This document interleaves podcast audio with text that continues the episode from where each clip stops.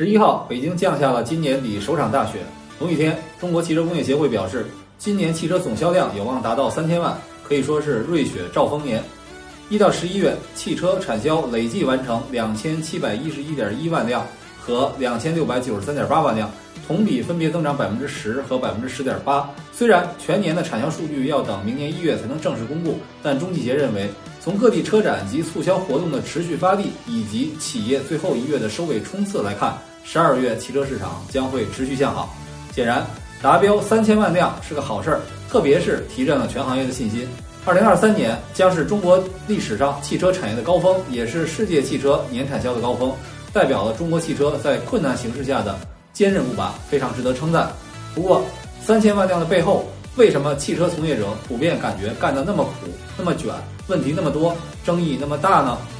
从数据来看，今年一到十一月，汽车国内销量达到两千二百五十二点六万辆，出口四百四十一点二万辆，而去年同期国内销量两千一百五十一点七万辆，出口是二百七十八点五万辆。再从动力形态来看，一到十一月，燃油车销量为一千八百六十三点四万辆，新能源车销量为八百三十点四万辆，而去年同期油车销量是一千八百二十三点五万辆，新能源汽车六百零六点七万辆。所以，出口和新能源是两大增速动能，但燃油车的销量是相对停滞的。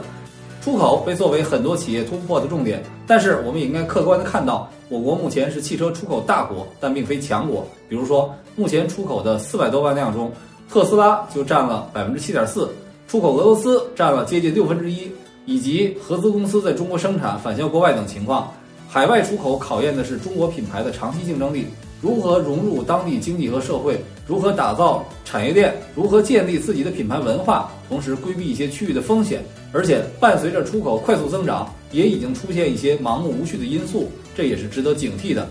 那从新能源车来看，一到十一月，新能源车的市场占有率已经达到了百分之三十点八，而且纯电和插电混动车型的销量都取得大幅同比增长。插混车型一到十一月累计销量二百四十三点九万辆，同比增长百分之八十九点五。这也说明新能源车针对用户的实际需求、动力匹配在向多元化发展。近日，工信部等三部门调整了新能源的购置税减免标准，对续航里程、电池能量密度以及插混车型的能耗等方面提出了新的要求。新能源车越来越走向市场化的同时，其政策导向也会更加公平。新能源车的发展已经初步达成了战略目的，就应该更多的考虑产业价值、用户需求等方面的均衡，带动全产业链的健康发展。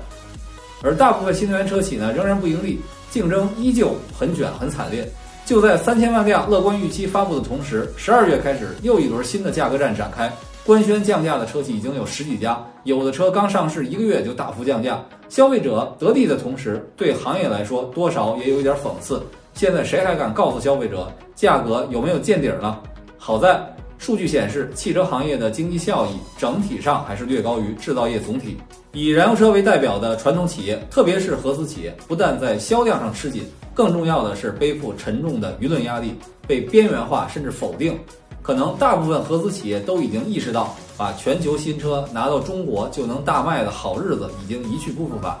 只有努力扛住局面，坚守底线，切实加强本土化，才能让长期主义的说法不成为危机的挡箭牌。合资品牌的价值和贡献不能否认。当前一些合资企业在股比等方面的变化，代表了主导权的转变，也代表了股东双方对未来发展的认知。中国的合资企业应该抓住正向的机遇，不要从传声筒变成代工厂。中汽协的数据显示，一到十一月销量前十名车企总销量市场集中度占到了百分之八十六点四，继续提升。企业间的优胜劣汰无疑会更加激烈，包括华为、小米等科技企业也会给行业带来更多的变数。这让我们对二零二四年充满期待的同时，也不无忧虑。不管有多卷，中国车市的竞争应该是高质量的竞争，是全球化的公平竞争，是引进来、走出去、走进去相结合的竞争，而不能是情绪化的竞争，不能是杀敌一千自损八百的竞争。雪景固然优美，更需要小心路滑。希望大家明年一起迎接丰年。